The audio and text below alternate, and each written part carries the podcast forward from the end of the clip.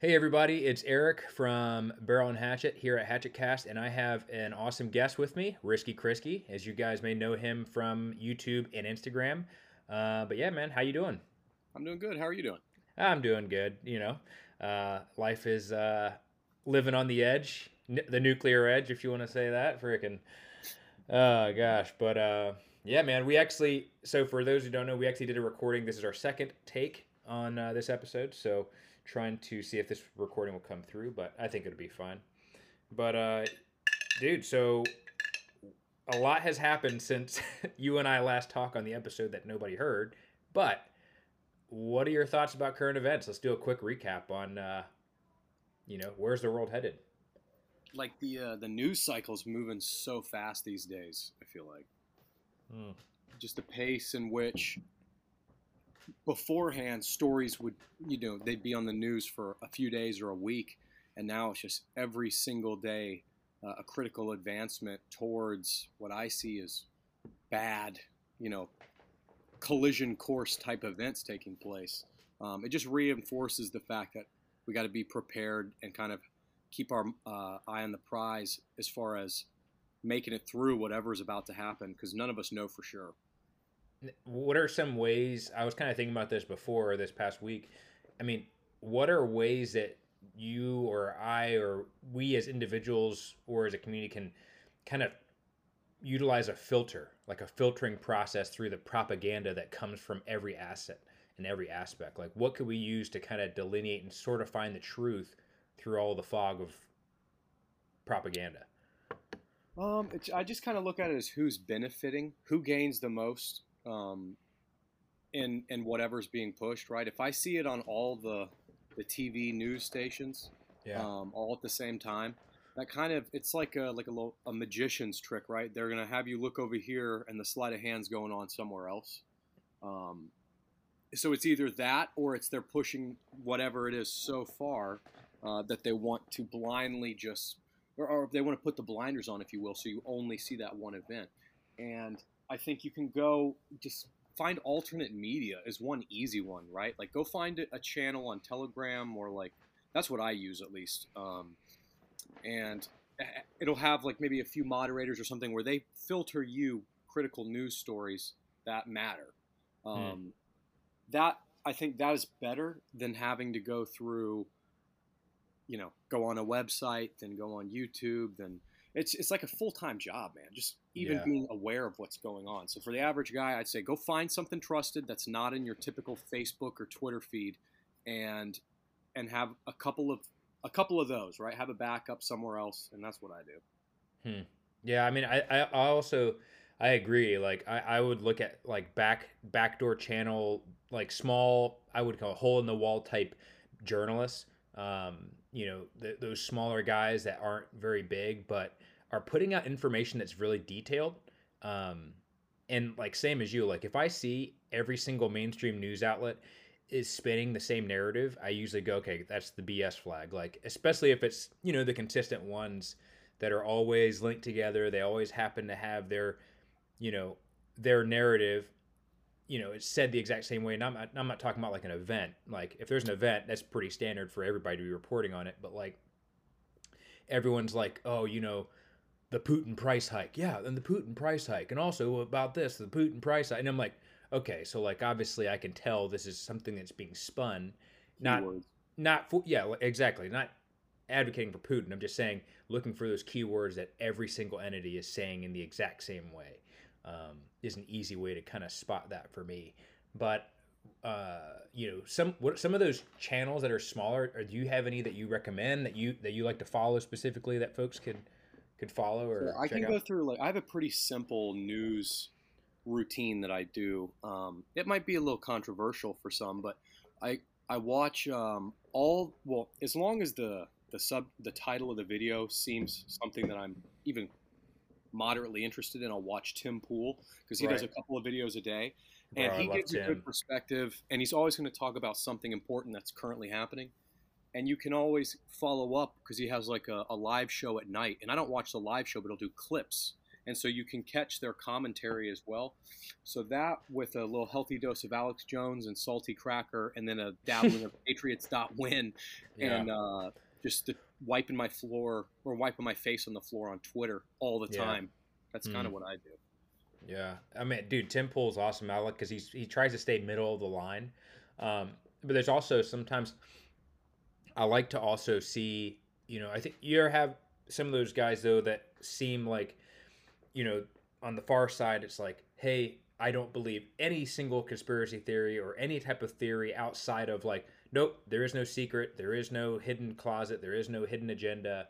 You know, the, it's at face value. It is what it is, and that's good but at the same time, almost like, well, kind of there's a lot of stuff happening behind the curtains, as we know. There's a lot of uh, shadow games that happen, so you kind of have to. I will go through and I'll look at, um, you know, things like Tim Pool, just like you said, or I'll watch um, somebody on the other extreme, you know, and sometimes I'll even go and look at like, hey, what's the opposition saying? Like, what are they, what are they pushing? Um, for example, like this is purely example. Like if I was trying to figure out what the heck's going on, let's say in Ukraine, right? And obviously you're seeing a lot of these journalist agencies that are supporting Ukraine, they're only showing that perspective. But then you go and look at you RT, you know, and and the Russian side, what are they saying? And then you kind of finding the middle ground between the two, you know, because every rumor has a sliver of truth. So um, like with that, if you don't mind me interjecting here, absolutely good. it's, it's perfect. That's a perfect uh, topic for ha- like the Russia Ukraine thing. So I'm in the point where I'm sort of, I, and I have no dog in the fight. I, I Right. want to stay out of it, Mhm, but I feel like I understand the Russian position more. And mhm. knowing the corruption that I can see that the United States has involved itself in with Ukraine and it not being in NATO, but we're treating it like it is kind of by default. And I'm like, I look at that and I have to force myself sometimes, like on these Telegram channels. And I say Telegram because a lot of that's not censored.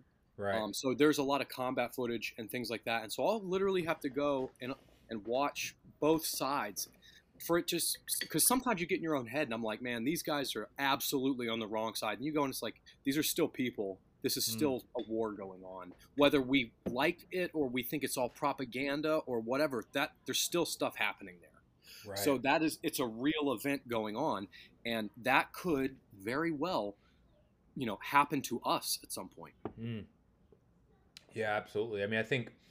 Um, do you think that some of that footage, because there's even you know some of that combat footage or whatever, um, there's even like green screen stuff coming out or things from like virtual reality gaming that almost looks real.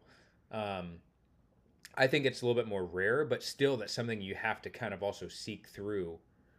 Like, is this an actual real video that I'm watching? Yeah. So like the obvious one, I mean, there's two that come to mind. There was like a tank or a couple of tanks, and then these reporters just huddled down in front of it, all mm-hmm. trying to get the shot with the smoke, and it's like they're not even really. It's not the front necessarily. It was it was all for show. And then you Yeah. look at these other clips coming out, and Zelensky literally getting the green screen 360 treatment for a, a hologram performance, and it's like, Yeah. what what is happening? it, it, it almost kind of like is like well if you're at a green screen then where are you really and what is reality and and what's you know why aren't you in the streets why why is there this why are you using a green screen you know what i'm saying or um so i think those are the things like it's not typically helping one side it doesn't help one side when you have uh, video or things of that nature that's exposing like okay this is this is fake. Um, so then you start asking well well why did you fake this? And so i think the big takeaway for me when it comes to that fight is looking at the numbers of like who's actually winning you know? Um, and that's something that i think that we would possibly see because if we were in that type of conflict is a fluctuation of the numbers. Hey you know ukraine's done this much damage and killed this many troops and has destroyed this many tanks and russia's putting out the same. It's like okay well you know there was that offensive in kherson i think it was in kherson the offensive and russia's claiming that like 40 or 50,000 ukrainian troops died in that offensive. I'm like that's a that's a hefty number. Like that's a pretty big number you know? Like That's uh, twice is no. What is it? That's ten times the amount at, that died in the GWOT for American Yeah. soldiers. That's in one offensive. Yeah. Yeah. So I'm just like, you know, and that can also, you know, affect morale, I think, you know, for the Ukrainians or the or the Russians, depending on what side you're on. That's like, man, are we winning? You know, if we're watching the news or we're on social media, you know, did we lose that many guys? Like, you know, I think that kind of will play a role in that type of propaganda or that type of um, media coming out to kind of sway almost like a psyop for an opposing side and also perspective for what the world is actually seeing. Like, Well, I mean, the whole thing is a psyop to to a, a point because, like, for anyone to assume that Ukraine can win is Mm. it's a fallacy. They're facing a nuclear capable Russia, and they're small. If he wa- if Putin wanted that, he could take it, and they couldn't do anything about it. right? That's what the nukes are for. So like Yeah. he's holding back. It's all it's in my opinion at least, he doesn't want to have NATO and you know, the United States meet that threat at the, you know, head on. He wants to Right. try to get as much as he can without having to get, you know, the beast on his back. Yeah. Do you think? Do you think that NATO is trying to push for war, or do you think it's trying to neg- negotiate for peace? Like, you know, wh- do you I haven't heard a peace is coming? single politician of any kind say that they want to talk about peace. Yeah, that's. I mean, maybe I'm missing it, but like I, I, I don't want us to go to war there, Yeah. and I feel like they are. They feel like I feel like it's already been said and done that we're going to go to war, even though there's no declaration of war, even though we have no reason to go to war. Yeah, I mean, boy, it's uh, it's getting spicy, especially when you know throwing that nuclear word around. I think that's that's something that is a we're we're living in some kind of almost unprecedented times where if there is any time to focus on training or preparedness or readiness, like now is probably the time. Maybe even too late. Like Yeah. you know like things could happen at any moment so it's it's like get on the boat because it's leaving the dock you better make sure that you're ready Would you say it's a it's a conspiracy of some sort that our military is arguably at the least logistically capable as far as weapon systems? Hmm. Um, not maybe I think our like our naval fleet and our submarines are what's holding or like our aircraft carriers that's holding the whole thing together. So if you take that away, like our howitzer game, our Stinger game, our Javelin game, our MLRS, our HIMARS game, that's kind of like we don't have those. Uh, and I, we're kicking people out even though they haven't taken something, right? That, Yeah. I'm not going to get your podcast in trouble here, but we're still doing that, right? Like, why? yeah Well, Yeah. We're arguably the weakest we've been as a military. The closest to World War III we've ever been. Is that Yeah. going to be a, a, a, a coincidence? Are we really going to assume that that is not on purpose? Hmm. yeah i mean dude i mean it, it's almost it almost feels and this is you know from someone who is a vet like this it feels like like sabotage. Like that's how it almost feels like like i'm physically crashing the ship on purpose. Um because there it doesn't make any sense. You can't just keep you can't continue to blame like oh it's a social agenda. Oh it's for whatever. You know what i'm saying? Like at a certain point it's like yeah but you're also not an idiot. Like you got stars on your collar. You're yes you may be a politician but you're not an idiot and so either sometimes it just feels like deliberate sabotage because it's you're doing everything that you shouldn't be doing when it's time. If you're talking about going to war then you know why are you downgrading your munitions? Why are you downgrading your manpower? Um, Why is General Milley openly talking to China and giving them advance notice if we do anything? and that's honestly another adversary that's you know on the horizon that I don't think is really getting a lot of exposure either. But Yeah. I mean, that that that still comes from hey, being involved in what's going on in terms of getting your brain into that Twitter floor, you know, and and Telegram floor, and looking and seeing like what is coming out from um, these smaller news sources that's not being reported on, but looks pretty important.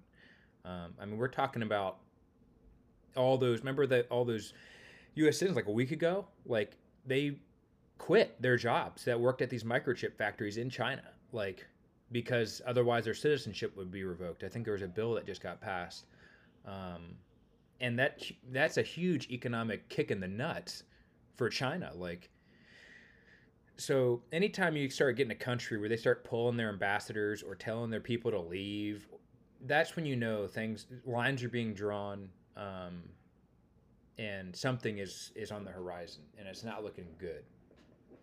No yeah it's um uh, who was the other one? It was was the vatican? They wanted people they wanted all their stuff pulled back by october 1st what? Um, yeah there was i forget what it was maybe not their people but it was like any it, I really should have got those notes before saying that on your podcast. No, no, you're good. You're good. But, uh, yeah, this is this. It was just one of those things. Like there, you know, the embassies, everyone's telling Americans to get out of Ukraine and all that. Right. They were telling them to get out of Russia. Then all of a sudden, what's his name? The old, um, the whistleblower gets a Russian. They they make him a Russian. Oh, Edward Snowden. Snowden. Yeah. Yeah. And it's like the lines are being drawn, right? Like, get back to your home base. Um, something big's going to happen.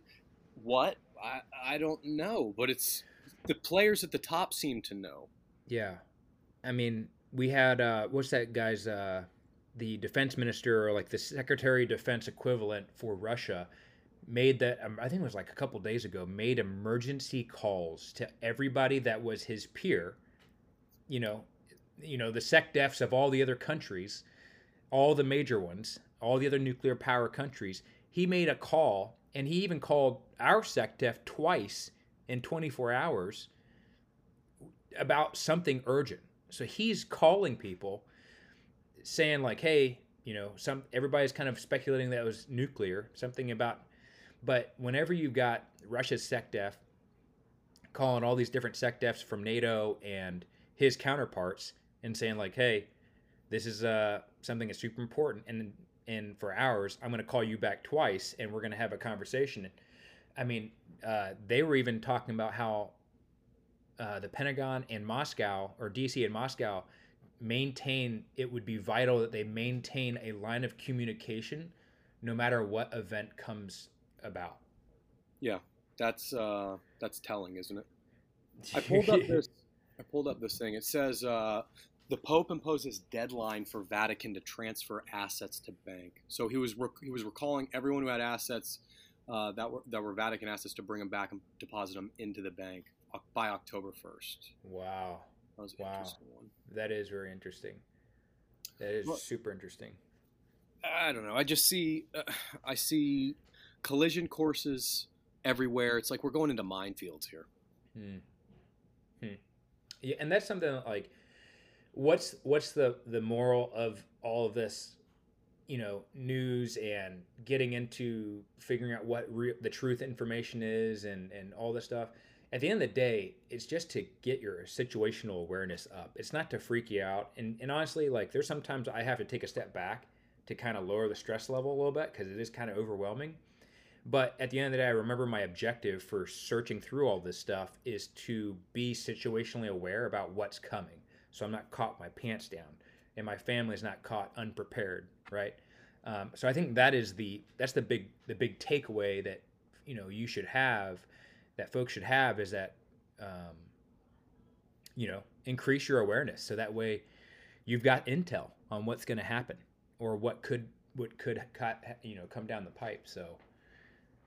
I think it's like uh, there's a point of limiting or uh, limited return on it. Like at some point, I feel like I'm oversaturated. Just like you said, I need a break from it. It's just not healthy mentally to be just zoned in on disaster or like impending doom all the time. Right. And it's, you know, I, am the same way. A lot. I know I have a friend, and he's one of my really good friends, and uh, he stayed in the zone with the news cycle for a long time, and it got to a point where it just. just like I've had enough. Like I realize it is absolutely something's going to happen and it's going to be catastrophic and I can't control it. And he's like, "That's why I got you. So just let me know a few minutes before." I'm like, "Oh my god!" Like I don't know how you do it, but I can't. I can't unplug that long. I, it's like a day, maybe a half a day, maybe. Yeah, I mean, sometimes it's like I said, it, and everybody has different levels of what they can take. But at the end of the day, like there are some things that you can prepare for and some that you can't. Um, I think the biggest thing as far as training is also like spiritual training like be spiritual like i mean it was so cliche in the military they're like make sure you got spiritual mental fitness and it's like but you know there is a good point with that it's like you got to be good spiritually and you have to make sure that you know you're in the right place and your mind is also in the right place and um yeah especially i mean like i said there's no atheist in a foxhole so um, just getting your mind right uh, and being prepared mentally spiritually physically these are all important things I look at it like, uh, and I was talking, I was on a live chat earlier when we were talking about this.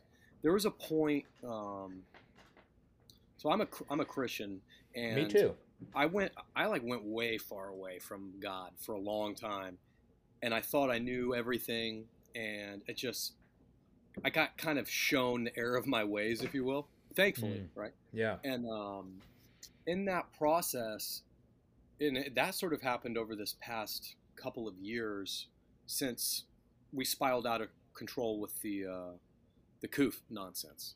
yeah And in that time frame, it hit me like, yes, I think there will be wars. I think there's a possibility of economic collapse or invasion or whatever, right? SHTF, is, you know, I say on the on the internet, Mhm. and I'm not afraid. Like the more I think about it, the more I'm like, I'm I'm t- I don't want to say like I'm eager for. I'm not. I wish it wasn't going to happen, but I've accepted that that it will happen.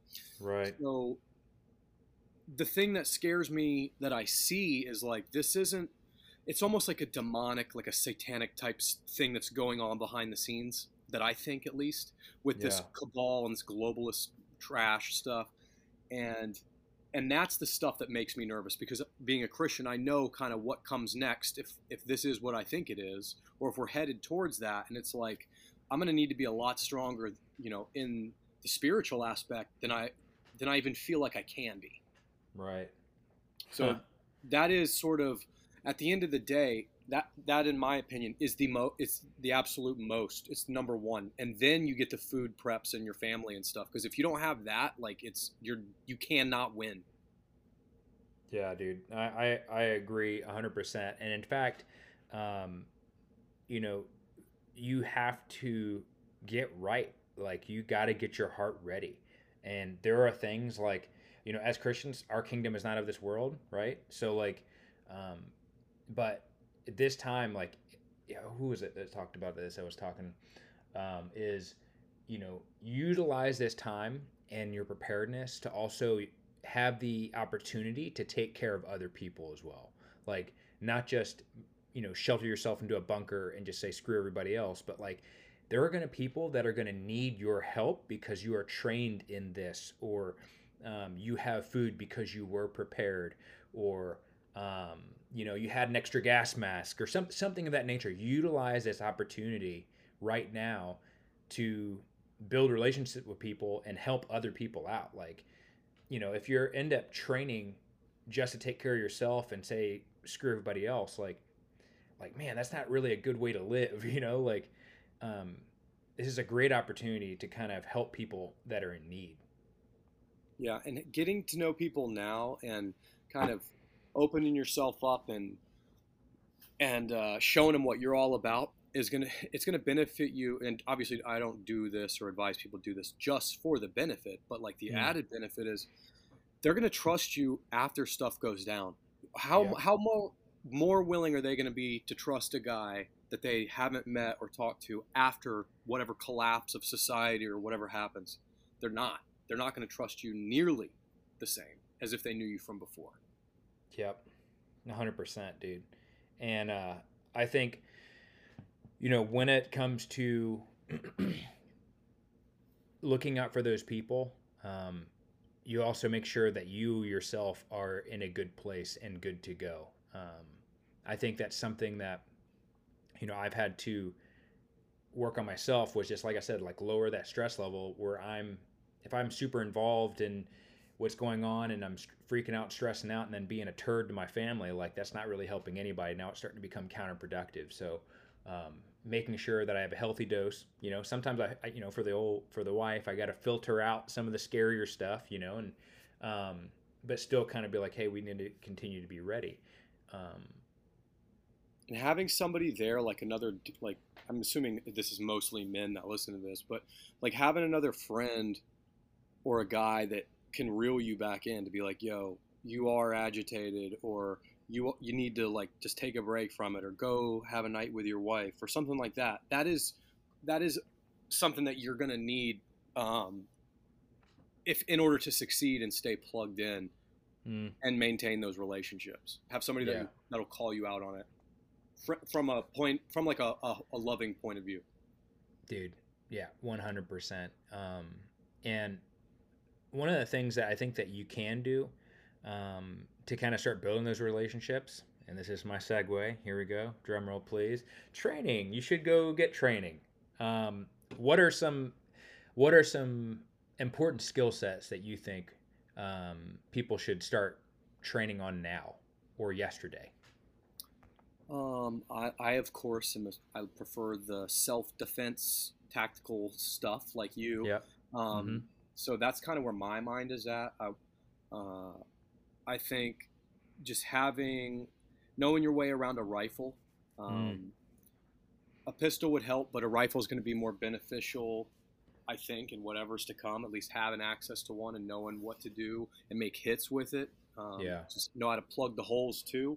How to and and have a, a thought for what if you can't just drive up to a hospital after you throw a tourniquet on your buddy. Maybe you know, maybe we don't do the tourniquet. Maybe we try to stop bleeding another way first because that will benefit us for longevity without that second or next level of care up.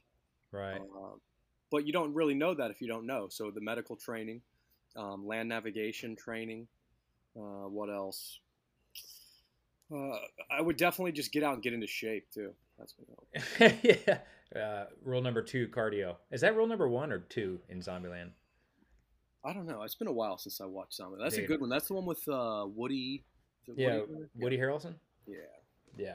Freaking uh, yeah, dude. I totally agree with the firearms portion. I think, you know, there are some who are like obviously, you know, I'm a complete nerd about you know shooting and all that stuff, but like uh, as far as you know, people say, okay, well, what point do I, you know, is it is it good enough? For those who aren't super into it, and I would say is like, yes, get to a point where you're safe, but get to a point in your shooting capability where you're not just always thinking about safety, but you're elevating past the level of just being safe, right? Just not being a liability. Um, making sure that um, you can handle a firearm or a pistol or rifle so well that you're you're like unconsciously always safe um, without even thinking about it, but still able to perform tasks um, without having a safety infraction. So like, um, you know, one one example, you know, was out and doing some training with my with my guard unit, and we were out west, and we were doing uh, fast rope stuff into uh, this area to do some recon, and so obviously we're running rifles. We got sim rounds in them, and uh, watching one of the FRIES Masters, and I was also doing this as well. But watching the flow um, of him manipulating his firearm to where it was never flagging anybody, but he's reaching over top of guys and, and ropers and, and you know pulling on their stat on their uh, their Helo lanyard and checking their equipment and making sure everybody was good to go. And at no point did he flag. Now I guarantee you he wasn't thinking about oh where's my rifle pointed you know what I'm saying? He's thinking about his his FRIES master, his fast rope master duties of checking equipment and make sure his guys are good. So he was naturally being safe because he trained so much on his firearm skills that now that tool is no longer being a liability as he's performing other tasks that are equally important. Yes, I, I was gonna say that, and you kind of took the words right out of my mouth. It's like to the point where you can't you they somebody can't make you flag them. Like I'm not even Mhm. gonna do it by accident. Like you, you can't make me flag you. I'm just not gonna do it. Yeah. Even, like subconsciously, just I'm not pointing the barrel at you. Fingers off the trigger. You know, safety's always on unless I want it off. Mhm. Um, but in that same regard, I feel like uh, I feel like dudes. Could, sorry, with this email noise going off. I feel like dudes could train to the highest level possible. Like in one of those ways that I I see all sorts of dudes, and I don't want to say screw this up, but they don't they don't ever sit there and think about it. Is like they'll do dry fire or they'll go do walkthroughs of their house, and it's like if you never take your finger and uh, move the selector lever to fire and pull the trigger when you're doing this, you're not going to do it in the heat of the moment because you've only just done it with your finger off the trigger. And so you have to go through, and, and what does that mean? That means like you're actually going to have to go through all of the motions. And this is something I learned as um as a firefighter. And I had this, I was on this crew, and I was very lucky to get to this crew. Like Mm. it was, I don't think I, I felt like I I didn't belong. They were so good. Yeah. Um, and it took a lot of breaking in for me to get for them to accept me because they wanted to train me to the same level that they were at. And it was a different job. It was a ladder truck. So we would go and like on a fire, if it's a high rise, we're going to go recon. The la- that's what the ladder companies do. They split up into teams of two and they'll find the fire or victims. Or we're going to go and we're going to cut a hole in the roof of the house that's on fire to let the Mm. heat and smoke escape so guys can see and have visibility and less heat inside if they're about to make a save or something. Right. So, learning how to be on a roof and cut through the floor while it's on fire and not fall through into the fire and do it and not cut yourself when you can't see and then have the chainsaw cut out and choke out because of the smoke and no oxygen and restart it on the roof and everything and do this within a matter of like a minute and a half. So from the time we pull up throw ladders get on the roof cut the hole get off the roof less than a minute and a half. That's the goal. Wow. and and I was I was screwing this up left and right, and it got it was so frustrating at a point, but it it was so perfect, and this is why these guys were so great, and other dudes didn't want to work for him because they thought the captain was very demanding. He would stop the drill if you if you started to cut the wrong way or if you screwed something up, he would stop and he would reset everything and you do it over, and it was so that you didn't you have the bad rep. He's going to stop you, reset, so you don't finish after the bad rep. So the Mm. whole rep is a good one, and it's like that's twice the work, um, and it is. But you're you're twice as good, and those reps might be slower, but you're the muscle memory, and it's like crawl, walk, run, right? Like you got to do it the right way, and then pick up the speed and go from there. But if you're never going all the way through with the action and doing it from start to finish, when the critical time comes, you're not going to default to that. You're going to default to something else. Wow. Wow. Yeah, and that that kind of you know helps. That's a great uh, an analogy for for mindset as well. Like it, it, it's crazy how often I'll see in my classes when I'm teaching with Roy, and we'll see someone will do a bad rep or they don't do it the way that they you know it was told to them. Um, and or they'll miss. This is a big thing where you see something miss, or they'll mess up a reload or a holster draw or something like that, and you can see them instantly. Their mind shit uh, shifts over to like beating themselves up or oh that's embarrassing um, or and, and getting in their own head versus thinking about the drill and getting a perfect rep out of it. Um, they'll stop midway and and just get inside their own mind and then the outcome won't be it'll be twice as worse on the next run because they're still thinking about that bad rep or how it, how they performed in front of other people. Um, and whenever you were cutting through that roof, when you had those guys there that were there, um, how were they? Were they encouraging you, or like, "Hey, man, don't worry about it," or how was your helping you through, coaching you through that that mistake to make it a good rep? Or It was, it was both, right? So, you know, we were doing this in full turnout gear, really breathing air. So we would we would have our masks on with the um, self-contained breathing apparatus turned on, right? And then I'd go up and we would do this, and we'd have to, if I'd screw it up, we'd have to take a big six by six piece or six by four piece of plywood back up onto the roof, nail it in for me to cut, and then start Right. everything over, get the chainsaws ready, get back on the truck, drive around the block, and come back and simulate pulling up on the house. So it was like a 15 minute reset every time, and we did it probably I did one day. I probably did it 25 or 30 times, and that's why we're we still got to run calls and do everything. That's the busiest ladder truck in the whole city, and um, and it was just, you know, the guys that they would do that all shift, and they, it wouldn't bother them. They'll go up there at, at, two in the morning if they've been running calls and they're awake and they're not tired, and they'll do right. some. They'll cut some holes, right? It's like it's like you and me. If if we got access to a range in the middle of the night, like yeah, let's go, yeah, let's go shoot. Of course. Other yeah. people are like, it's why would we go shoot? It's we don't need to do that right now. And mm. it's just that difference of mindset. Like they wanted to be there, um, yeah. but of course they're also going to bust my balls because they have to get up and change it, and it's hundred degrees outside. Um, right. But it's that's why it, like here's another way to put it, and then I'll I'll shut up for a second. Um, they tell you don't be surprised. Like the garbage man isn't surprised when he turns the corner and there's garbage on the street right? That's his job. So don't be surprised when you're a firefighter and you roll down and there's a house on fire, right? Like that's what you're there for. So don't be surprised if you are, are training and you're out there training your ass Like that's literally what, what we're out here doing is is busting our chops, trying to mess up out here so we don't do it and mess up out there. It's like I don't train to get it right. I train to where I can't get it wrong. Right. Mm, I like that. Because yeah, I mean, in the business of lives, like saving lives, you can't get it wrong. I can't no. just say, "Hey, I didn't save your kid when you dropped it to me." Hmm. Wow. Yeah, I like that. That's uh, that's definitely something that it carries its weight, and I think the importance of that makes you determined to want to make sure that you only practice those good reps.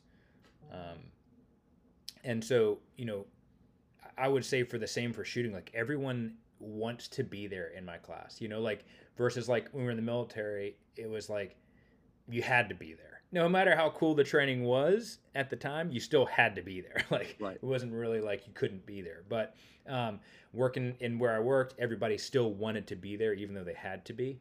Um, everyone was just super passionate about the job. So it's it's really cool and encouraging to work with people like that. Um, but you know, when it comes to classes, people are paying to be there. They want to be there naturally. Um, and they're wanting to get better. The biggest thing I think that becomes a massive wall for a lot of people in their training is the three letter word, and it rhymes with we go. Um, their ego is what gets into their mind that um, I have this expectation of who I am and how much better I am than everyone else, you know?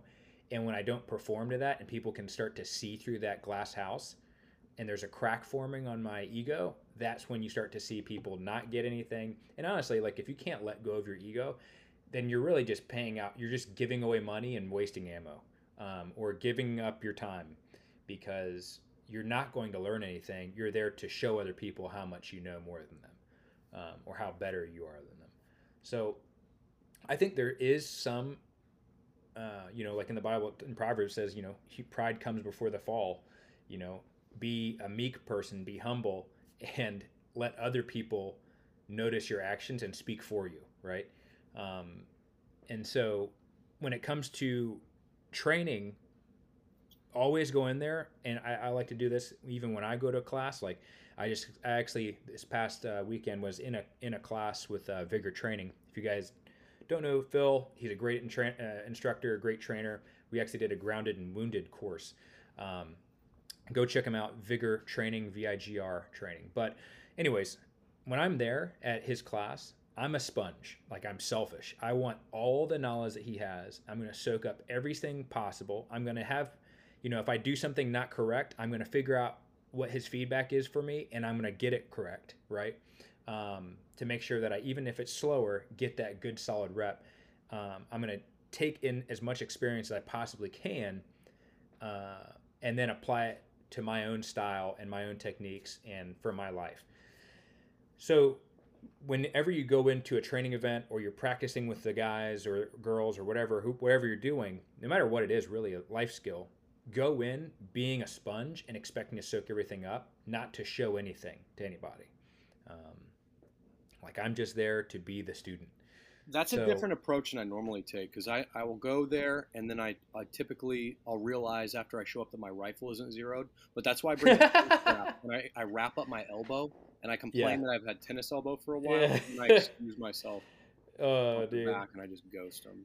How many times do I frickin' hear, "Hey, you missed." Oh, oh yeah, my zero's off. Yeah, it's all right. It's all right. You know, we'll we'll go get it back on, and then we'll still see if the problem persists. But yeah, it's um, yeah. I mean, when it comes to training, I'm going to be super selfish.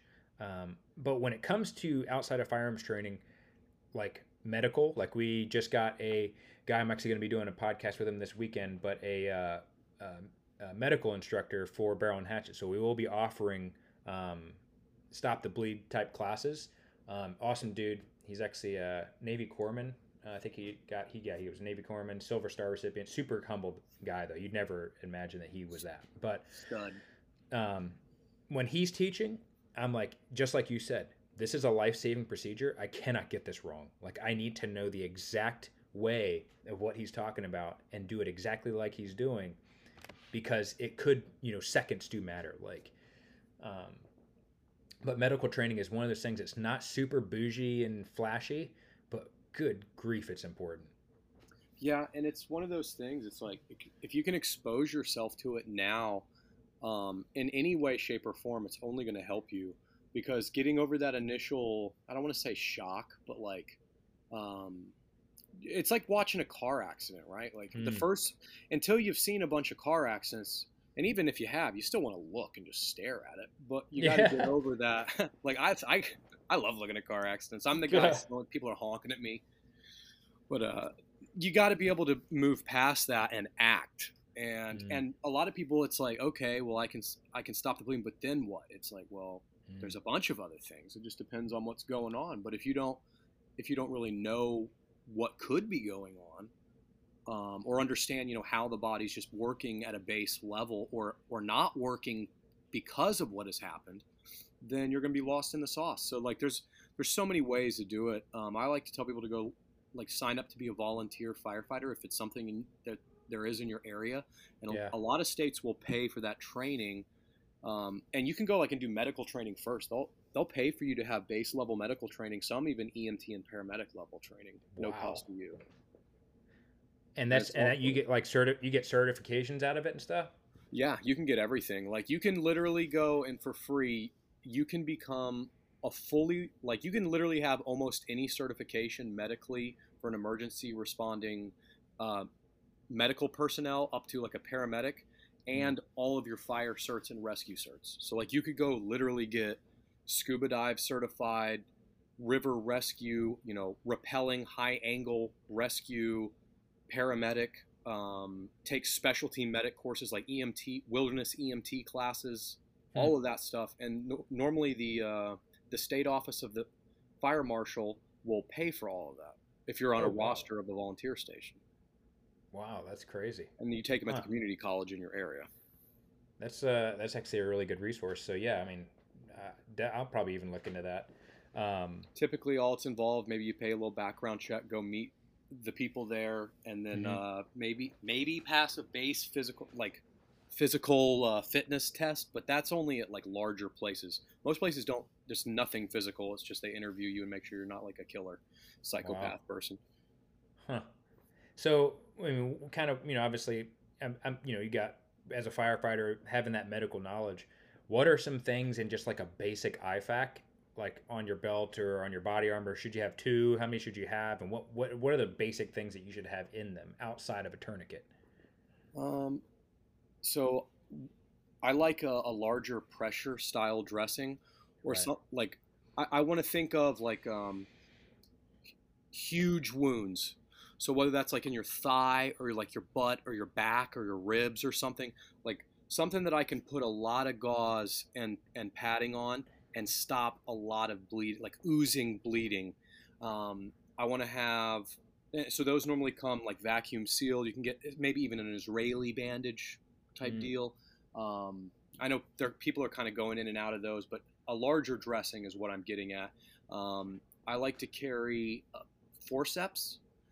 Um, there's a number of reasons for that. That may be a little bit higher of a level thing, Mm. but um, I've seen where where you might have to go in after an artery potentially, where depending on where the injury is. Right. Um, tape is one people leave out a lot, but uh, like occlusive dressings. So that is that's air or like that's like a plastic dressing. So like an MRE bag or whatever for, for like a chest seal. So if you don't I say most people just avoid the the chest darts, the needle, the tension pneumothorax uh, needles. Needle needle D. Yeah, because Yeah. they that involves like if you have to have that happen, you have to have a chest tube inserted, um, and you're you know at the next highest level of care up. And if you don't have access to somebody who knows and all the things required and why to put in a chest tube, then that's probably not a smart idea. Um, Mm. But maybe it is, right? I don't know. Like it depends on your your knowledge level. But uh, Right. you can do a lot with that chest seal um, instead for the meantime. Uh, but you might need tape for it. So like duct tape, medical tape, um, not electrical tape. That's not going to work. Hmm. Uh, and then I wonder if there's really anything else. I like the little um, triangle bandages. You can take two of those and make a sling and sling and swath. Is that what it's called? So like Yeah. if you have somebody you get, you can tie it around their elbow and then hold their arm and tie it to them as a sling. They work good for eye and head dressings. Mm. Um, a cravat with two cravats will do the same thing. So that is actually a better use of money. Get a couple of Wow. cravats and then Yeah. Th- those will double as that. Huh. Now, would you say that, like, for say, for example, if I got a body armor and a a battle belt, should I have an IFAK on both, or one one for all of my gear? I think it's just dependent on how how you run things and, and your group, right? So it's like the IFAK is to be used on the person wearing it, traditionally speaking. So it's like, do you, how many? What do you? What are the level of training of the people around you that are going to be working on you, or is it going to be you doing self aid, or both, Mm. right? So I I typically will go heavy on the medical um, for me. So the SOP that I'm familiar with, at least in these parts of North Carolina, everybody carries an IFAK vacuum sealed in their right cargo pocket. That's Right. kind of the North Carolina standard.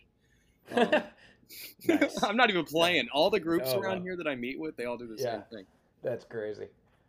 Uh, maybe but- we'll maybe we'll, uh, Florida will be the left pocket. Yeah. Uh, Yeah. I think it works good just throwing it down there um, because if if anything, I see a, I see people running too many tourniquets and not understanding.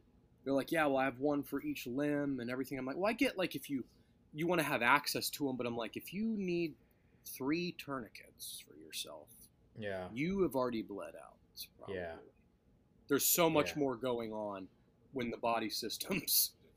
Um, so I say, you know, if you're going to do that, maybe run a separate. Maybe get like a fanny pack or um, a sling bag or something that's just loaded the fuck down with medical. Sorry for the f bomb there. Uh, it's it's freaking cool. but uh, my uh, no, it's speaking on tourniquets is by the way, which oh, this is a funny story. So we were working with the uh, PJs out out west, and uh, you know we're doing this recon sneaking around and stuff like that. And in my IFAK, because I was like, dude, my ruck is packed out. I need a I need a place to have licky chewies like as I'm rucking, you know, like just to kind of replenish the sh- blood sugar and all that stuff.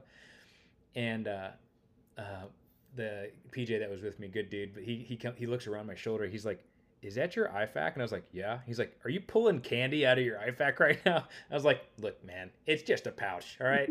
Like, It's I, it's it's for my health."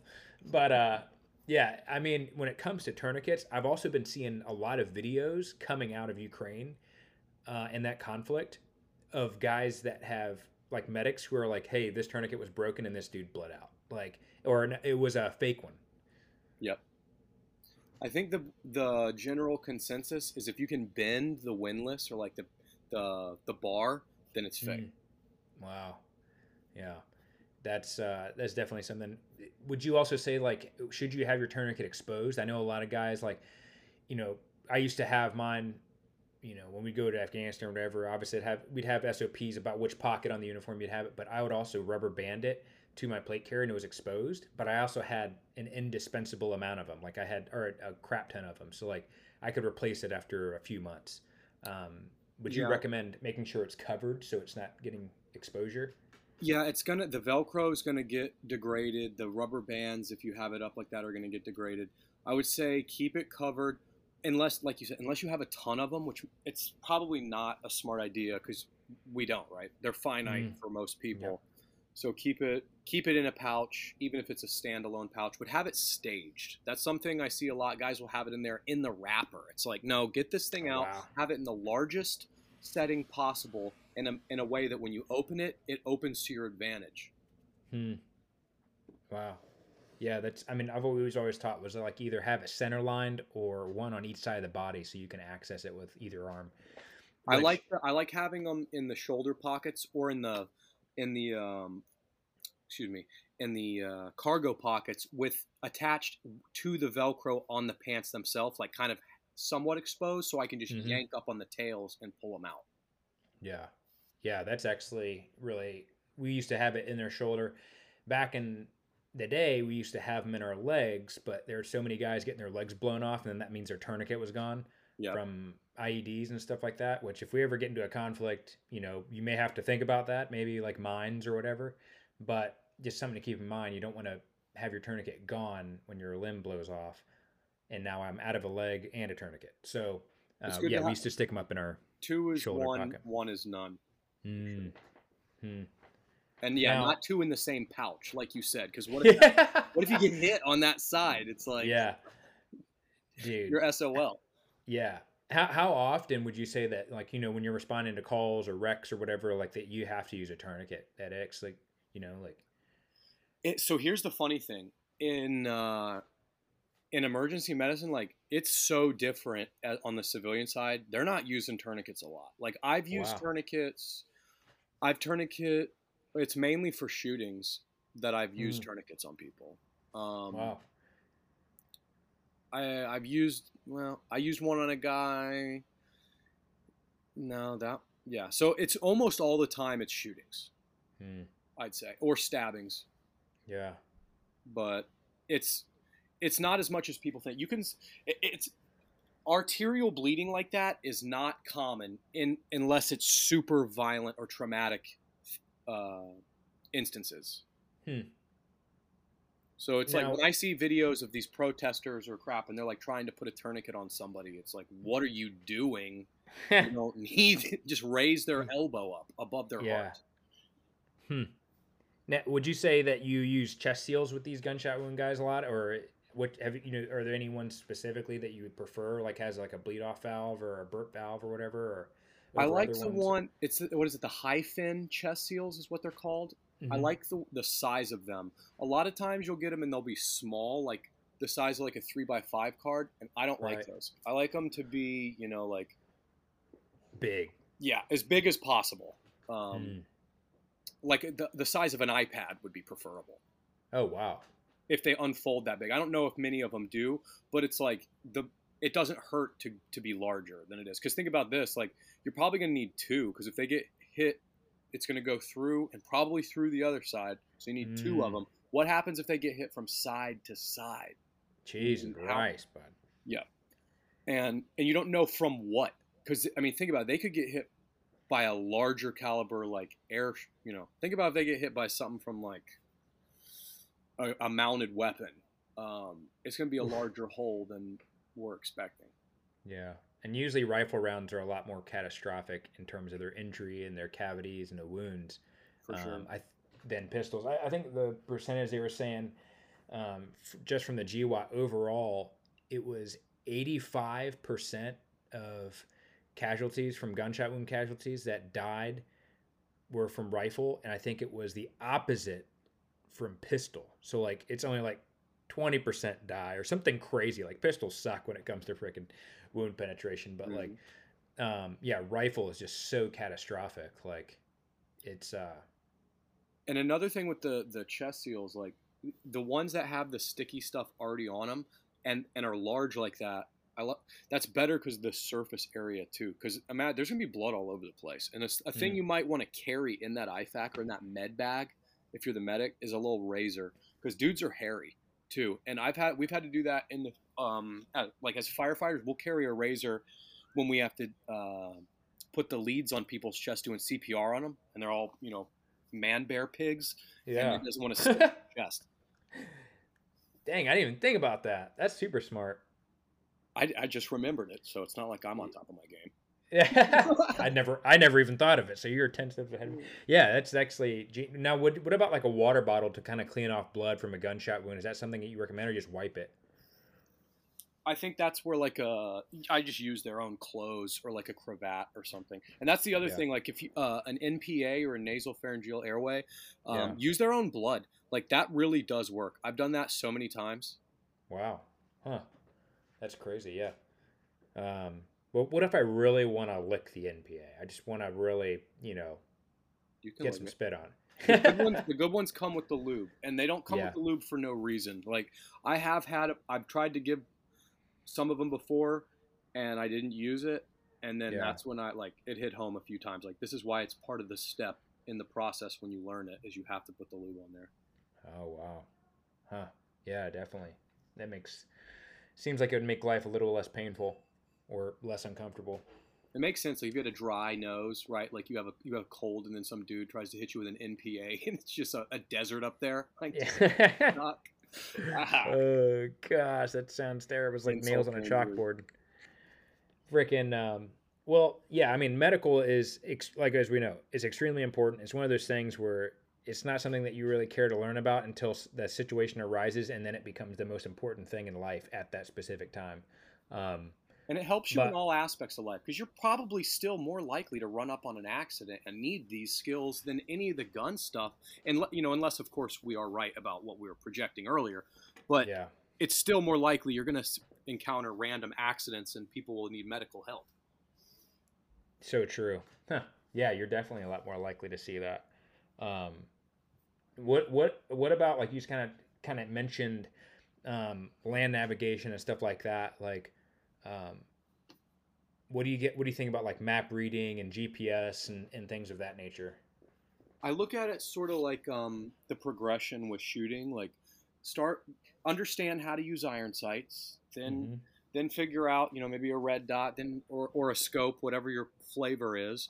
Um, but then go from there, right? So like I would say, learn learn a compass and a map, go out and try to find and identify major terrain features on a map as you see them and understand mm-hmm. sort of grid north, magnetic north, declination, that sort of thing. And then, uh, yeah, then learn how to plot points and read them and then plug in a GPS to make it quicker once you know what you're doing so that you can always default to the, the prior, it, or the latter rather, if, uh, you know, the 5G towers explode and all the GPS signals go out because yeah. Wolverines uh, get activated. or there's an EMP. That's right. Yeah. So yeah, I mean, I agree. I think that you know, focusing on map and compass in case things do go out, and terrain association, um, you know, uh, knowing what your pace count is, um, those things are important. But also, like, get to know your electronics. Like, if you got a Garmin, like, I, I mean, like, I would heavily use it. Like, if it's working, like, why not? Um, why not give yourself the advantage? And it makes life easier. And as far as like material and where to learn land navigation, dude, you can go to Barnes and Nobles and get any of those Army survival guides they have in the discount section. And 99% of the time, they have a land navigation chapter in there that teaches you how to use declination and a compass and a map. There's a guy on YouTube, and he has a video, and I don't, you know, I think I'm subscribed to the channel, but this is the this is the video of all videos in this channel, and it's uh, Corporal's Corner. If you go look at Corporal's Corner land nav stuff, he he'll show you if you like if you are unfamiliar with any of what we're talking about land nav, he will set you straight to where you have a base understanding, and then go and get you a map of your area. Like even if you mm. have road atlases or state topo maps, like in a book in your car, that's better than nothing. Yeah, I actually like to use uh, CalTopo. Like you can get a membership to it for the year, but they also have a free version that gives you a lot of tools. C A L T O P O, and you can put grid lines on there for MGRS or um, you know lat long. You can get satellite or you know like the the regular map topography imagery um, for your area, and it'll give you grid zone designator and identifier that works with your GPS. So CalTopo, if you want to print off your own maps of your area, that's the place to do it. Was that the one S2 Underground was talking about? Yep, yep. Yeah. So, dude, another great channel, S2 Underground. It's freaking awesome. If you're listening to this, you're freaking awesome. That's some high uh, quality stuff. That's one of my. Dude, I can't wait for the next one. He hasn't had one in a while.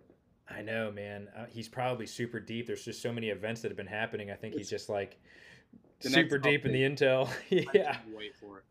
I know. So yeah, he's he's a great resource, another good uh, channel to check out for, and he does like some com stuff, and that's actually kind of caveat to what I was going to talk about next. But comms, like, um, how important are they? See, I, I feel like they're highly important, but that's like a lacking area for me. Um, Mm, I, but I've identified it. So there's a guy, and he he does these courses. It's uh, what is it? Is it Brushbeater?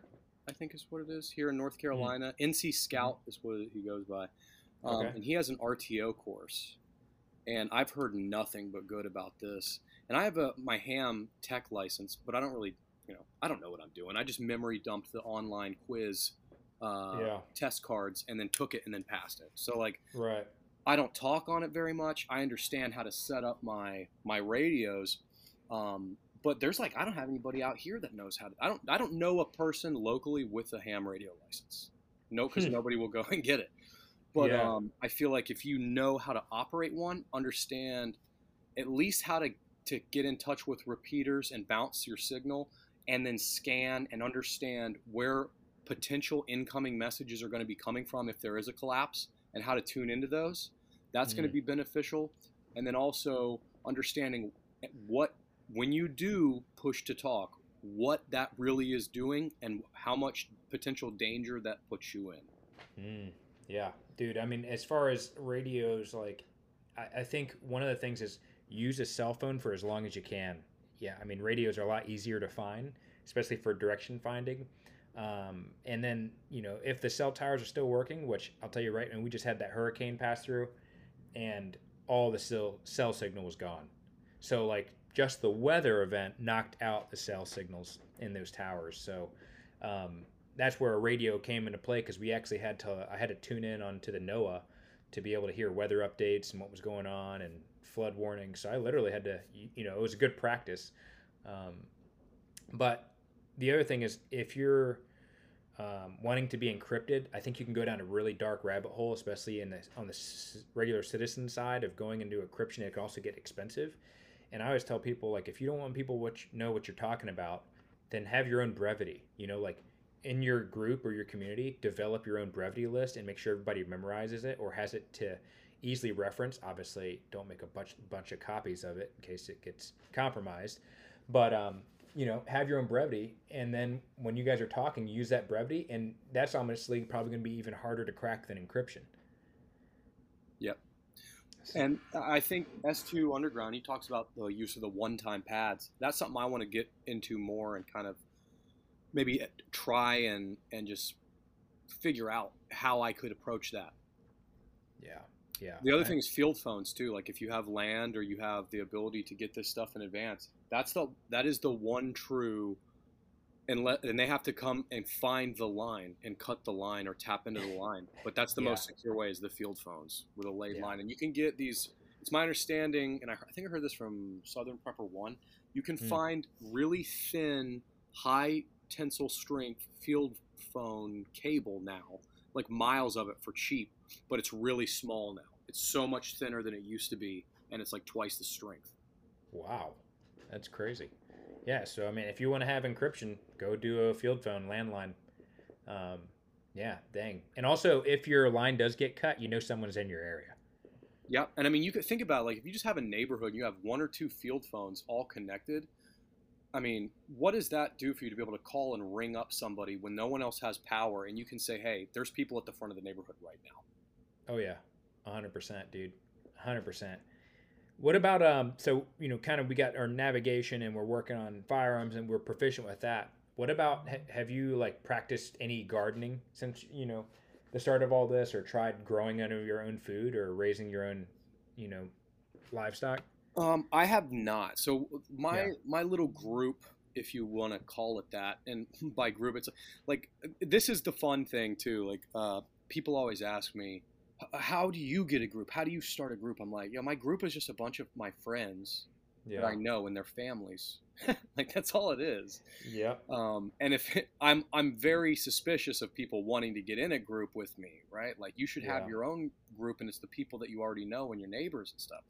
But um, I'm I'm blessed in that I have multiple friends within our group um, that have farms and are doing the permaculture thing and self-sustainment. And my role in all of that is to sort of get this the defensive aspect of everything reeled in so that if we do have to come to that right we can all relocate to one of a few different areas. And i don't even necessarily have to relocate but we can utilize that food source um, for the people within our group. And dude you hit the nail on the head man. I, I i totally agree. Like you know having people within your group that have specific roles. Everybody is you know understanding of all their like you know you might be the mechanic or you might be the medic and you have a basic understanding of all the other people's jobs but you're the expert when it comes to that specific craft or or skill set. Um, and that's how you can kind of break up those roles within the group and also being familiar. So if that that person who is the expert on that skill at least you have some sort of knowledge because they've taught you a little bit to be able to make things work or make something happen and it's not a complete detriment if you lose them and the cool um, thing is with the, the everyone having their own job. Like I was thinking about this earlier today. Yeah. How many dudes are in the military that are that are pogues, right? Or like not combat oriented whatsoever. Uh, most yeah. of them. So then, yeah. what do they do? They're responsible for something. They're more or less experts in a field to a certain degree, just like everyone else out there, right? So like you get the guy who's a, a cook in the Navy or in the Army. Why why doesn't that cook instead of sitting here and saying, hey, I'm going to become a Delta Force operator for the Minuteman group of civilians in my neighborhood because I right. was in the Navy, but I just cooked. I was a cook. Why don't you get a, a whole kitchen set so that when everyone does assemble, yo, they can eat like warriors and they don't have to worry about it because, yo, the chef took care of it. Like, that's exactly. cool. Like, there's nothing yeah. wrong with that. We will need that. Everybody Dude. will benefit from that and you're the expert. Own it. That is your space. Nobody, you don't need to do anything else. Absolutely. I, I dude, I 100% agree. And I think that is a mindset that a lot of people taking pride in your work, taking pride in your craft. Um, and, and, and then and the best way to reinforce and hone that is also to teach others. So teaching other people in your group, hey man, this is how you cook freaking taters, you know, like, and not, or this is not how you don't burn the meat um, this is how you're, you know, this is a proper way to season in a cast iron skillet. Um, and then those guys are probably going to be like, hey, this is how you, you know, perform this drill or whatever, right? It's going to be reciprocated when you go out on a limb and, like you said, humble yourself, lose the, check the ego at the door, and just say, hey, I can do this. I can bring this to the table. Y'all will probably mm. need that, right? Dude, one hundred percent. I I think, um, what are some you know, with those skills, what are some like let's just talk kind of circling back let's jen Psaki this going back to the uh the gear that we would need for that that baseline defense and baseline survival um, what is a basic loadout that like hey i just need to get what i need to get to protect myself and to be able to work my equipment and to carry my my loads what is the basic necessities i should have starting out um, i think a solid, you know, it does it matter if you go belt rig or battle belt with you know or a plate carrier or whatever. That's going to be dependent on how much money you have, what mm-hmm. your level of experience is, where you are, right? Because like if you live on a farm, do you need a, a an armor helmet? Maybe mm-hmm. not, right? Like maybe it's best for you to have some load bearing gear or something like that. Or maybe, even better yet, you don't worry about that. You just get a chest rig that works for you because it's moderately priced. Have a rifle, have a way to, to see what you're shooting at, have a way to sling it on your back, have a way to, to aim. Um, a decent amount of magazines and ammo for them, right? Like enough to where you can, if you get into a skirmish, that that's not all the ammo you have. Like you need to have more ammo somewhere. Yeah. Uh, and so you can fight maybe more than a few times um, and then a good bag. I mean, you know, you can go floor and ceiling with it. The floor is, you know, have a little JanSport. The ceiling is have a Mystery Ranch rucksack, right? It doesn't, whatever your flavor is, care, be able right. to carry what you will need to sustain yourself for a, a, couple of days at least if you have to get the hell out of Dodge or, yeah. or something catches you off guard and you're gone longer than you think. Hmm. Yeah, I mean, I think just like you were saying, getting that basic necessities to be able to carry my ammo, carry my weapon, carry you know my pistol, um, if I have a pistol, carry that stuff, um, and make sure it's secure and also comfortable. And then always remember that you can always scale up. So like if I don't have it, I don't have any body armor, right? Um, I just got a chest rig. Cool. Then you can save up for body armor and getting quality protection. Um, but you can still work what you got right now. And guess what? You could use that chest rig to go with your body armor when you do buy it. Um, or, you know, may, yeah, I live out in the boonies, so I don't need a helmet, but it's good to have one eventually. Um, if you are in a full scale conflict and having a helmet would be kind of nice, but you don't need it right now, you know, like, so getting that helmet and saving up for it um, is going to be important. And I think when it comes to protection, if you are going to go into protection, you do not skimp out on on protection, man. Like um, having that high quality armor or plates or helmet is is the key. That is the key. If you're gonna go with the decision to carry the weight mm-hmm. and and just extra bulk of armor, it you're doing yourself a disservice to do anything other than cry once and buy once. Or at this point, like, and we can even talk about it, like the AT armor. Like the stuff doesn't, it's not expensive like yeah. it used to be. To get something mm-hmm. that's moderately, you know, in the whole grand scheme of how much things cost, like this is a, it's not bad, and it gives you that that level of protection that if you're gonna put armor on, this, you know, I'm not gonna skimp out and go with thin steel plates that when somebody hits them it's going to break all of my ribs and then shatter or, or, fragment bullets into my chin and up into my mouth and through yeah. my eye sockets. That's yeah. not going to help. I re- maybe would have just rather to have a through and through to my my abdomen. yeah, right. So slowly internally bleed to death. I, yeah, I choose just shoot me instead. Yeah, exactly. yeah, uh, dude. You don't. AT Armor is a an amazing company. Like I said, like you were saying, like um, they sell quality ceramic plates and and when it comes to your life like how much is your life worth i think it's worth i think it's worth the high, having the high quality um, so yeah if you are going to carry the weight make sure you have the right the right equipment when it comes to your um, when it comes to your bag and or honestly all of your gear in general for me a big thing that's super important is it has to be comfortable. Like i remember like you know still a gear queer, used to be a gear queer in the military, but I made sure that all the stuff I had was either custom fitted to me because I worked on it or I got and bought stuff on my own that I needed um, just because I didn't like some of the issued stuff that was quality and was comfortable because I could actually focus on the task at hand versus worrying about the migraine I'm having because this harness sucks or my shoulders have freaking hot spots on them. Um, so I always made sure that I got quality comfort level so that way I could focus on the task at hand versus my discomfort.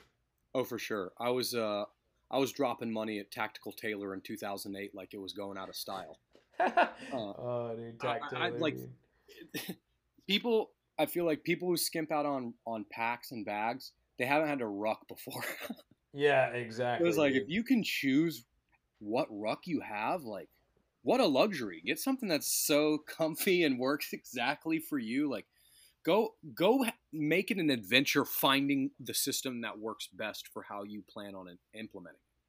And mm-hmm. I have a mm-hmm. couple, right? Like my go-to, I think I have a, a Crossfire DG3 with the internal yeah. frame, and then I oh, have nice. a, a medium Alice w- with a frame. And uh, you know, I got one if I want to wear the kid the kidney pad around it, and the other one if mm-hmm. I just don't want to attach and only go uh, shoulder straps. Um, and I love it. That's that's about as comfortable as I found it gets. Yeah, dude, quality ruck. it is uh, so important for me as well. Like, I mean, and then there's nothing wrong. Also, like an Alice pack, like that thing is tried and true and has withstood the test of time. You know, and it's still good. You can always get upgraded stuff for an Alice pack and you can find parts for it everywhere. If you can't afford something that's like, uh, you know, a Mystery Ranch or something extremely fancy pants, but uh, the one thing I wouldn't get is like some giant backpack that's like MOLLE and is just has no frame or support and is just a freaking backbreaker waiting to happen. It's gonna rip. It's not gonna be comfortable. Yeah, you're right. Yeah. The other thing too is just pack the bag correctly as well. That will help a whole lot. Yeah, and there's tons of resources online uh, as far as how to pack that bag correctly so you don't have lopsided weight. Um, All the weight on the outermost pocket. yeah. so, dude, I remember in dude at SERE school we had this one guy. He packed his ruck wrong, and it was just like super heavy weights, and he broke his back, dude. Like Mm. it was like it looked like an L.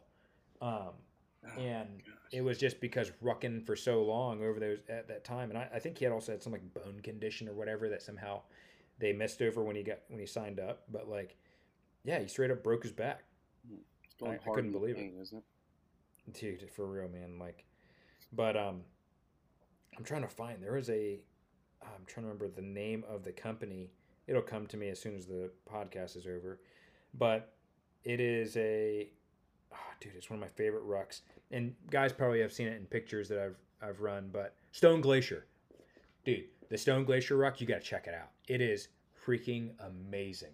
I'm Um, pulling it up now. I'm, I'm yeah, Stone Glacier, and it is what they do is if you're talking about packing ruck up high and and and nice weight where it's supposed to be, it's got that zipper open down the center like a Mystery Ranch, but it also has you can access the top, and it's built like a mountaineering backpack. Oh Um, yeah. and it's just in multicam, and it's they even have a like up along the frame. So like I've always been an, an Alice Pack frame kind of guy, just because I'm like, hey, it's tried and true, and I'll just buy upgrades for it. You know, even having like all these other rucks that are super fancy, um, but I would always go back to the Alice Pack. This ruck, in the frame, they even have additional mag pouches that go out to the side. So if you took your ruck off and laid it in the, in the prone in front of you, you could access your mags. Hold on, I'm trying to pull this up. This is too good to be true. dude it is it is by far and we just did some uh, some long walks with it a few months ago and it is freaking awesome man stone glacier if you guys are listening to this shout out to you Which one did you say you have? rock. Which model? Um, i'm looking it up right now but it was it's the taller one um, It's not the R3 3300, is it? i think it might be That one's in Let like a see. Coyote. They probably have it in a multicam too.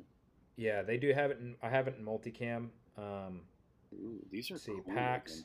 I feel like you're ascending Everest in these. dude and the frame yes it's not the r3 but the r3 uses the same frame um it is the r3 i think it's the 5900 Oh yeah, I'm looking Yep. at it here. the r3 5900 but look how tall you could stack that thing dude. You could stack weight so high um and like see how it has that that u-shaped zipper on the front of it? So i can access everything in the center of the rock i can literally access everything i need to um, without only being able to go through the top. And in that frame they have four mag pouches that go to the side that you can access really quick and it even comes with a stowable rifle saddle That's pretty sick. yeah they did a freaking amazing job on that and also on your kidney on your waist pad inches. yeah, it's big, dude. You could fit a freaking kid in there.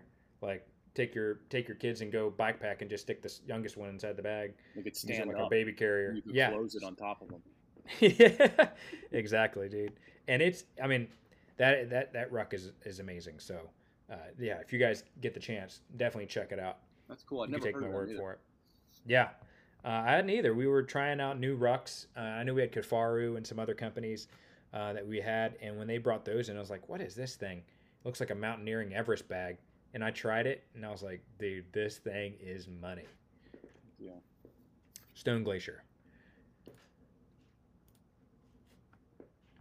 I Now- like. Uh, I always have a, a little fanny pack close by. That's sort of my. If I had one little secret to add in there, it's you know I have the ruck, got the chest rig, but less is more, right? So if you even if you just find a chest rig that holds nothing but magazines and it doesn't have a GP pouch, like just go get you a little fanny pouch or fanny pack, and that can, in the meantime, that does wonders. Yeah. Just as a cheap so- option.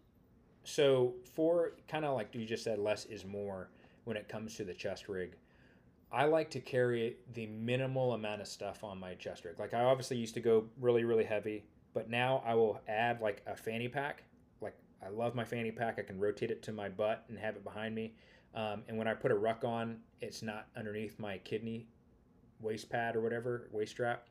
But I will usually carry comms, mags, um, night vision, you know, that stays on my body, um, and then like compass and stuff like that. You know, the normal type of stuff. Mhm. Um, and then I'll have an IFAK or something else as well in the rig. Now, sometimes I'll put it in a dangler, like on the Ghost or Ghost chest rig. You can put it in a, you can a- attach a dangler, and then I'll put or you know other things inside the that kind of frees up that space for the um, fanny pack. But the biggest thing is if I ditch that ruck, at least I have the bare minimum essentials to be able to still operate and live and survive and navigate and fight um, just based off of my my chest rig.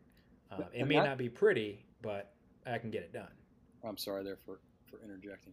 That's Oh, one thing a lot of guys that don't have military experience, or maybe even better yet, like time in the field in the Mhm. military, because they'll they won't see they won't have the understanding of hey, well the ruck comes off at the ORP, or like you're not going to wear this all the time. You might Mm. stage these hidden, you know, and have an IR beacon at a certain azimuth and distance away from it, annotating where Yeah. it will be, Yeah. and stage it there.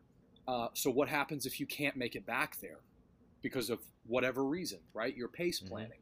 So having that stuff on you to, to E and E or escape and evade, um, it's, it does you no ju- no good if it's in your rucksack and you get separated from it. Much less like if you cross a river, you know, and your bag comes loose and you lose it. Dude, I think the one of the to kind of hit the nail on the head. I've, I've seen guys leave compasses in rucks. You know, where's your compass? Like you don't have a way to navigate like to the go to hell point. We're all separated. Like how or uh, no water. You know, like didn't bring any water in their chest rig or had no place to put it. It was in the ruck. It was a CamelBak on the ruck. So it's like, or my two liters on the ruck. So like now you're separated from that ruck. You're dying of frickin' thirst. Your mouth feels like sandpaper and it's because you didn't have a spot to put the bare minimum essentials on there if you were separated from that source. Um, and so that's that's definitely a big takeaway. And having kind of like I said, well, people say, well, why not just fully load it out? I mean, you can, but also understand you're going to be rucking with that ruck, and the more you have underneath your arms where those straps go for your shoulders, the more discomfort you'll have. So. Um, and that's that's all personal preference. There's a lot of guys who run like some of the you know the Marine Recon guys. They run super long re- recce's, and they got massive chest rigs. You know, like, and that's just how they train, and just that's what works for them. So you just got to kind of figure out what works best for you, but you have to test it in the field. Go on a camping trip, wear your gear, not just in the living room, but actually go out and wear it um, to see what works and what doesn't.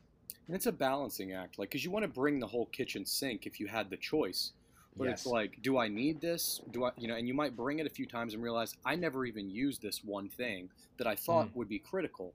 Or you know, maybe I I got to this position and man, it would have been nice to have, you know, this thing that I didn't Yeah. bring with me, and I could lose, I could shed this crap over here, right? I don't need two tarps with me. I can maybe leave those at home. Uh, my poncho will work, or maybe I don't Mm. need all the bags of my sleep system every time I go out. Maybe just depending on the coldest it could possibly be for that time of year. Yeah, no, hundred percent. And something that I would, you know, one thing I will say, I would try to minimize the amount of extra stuff that I didn't need.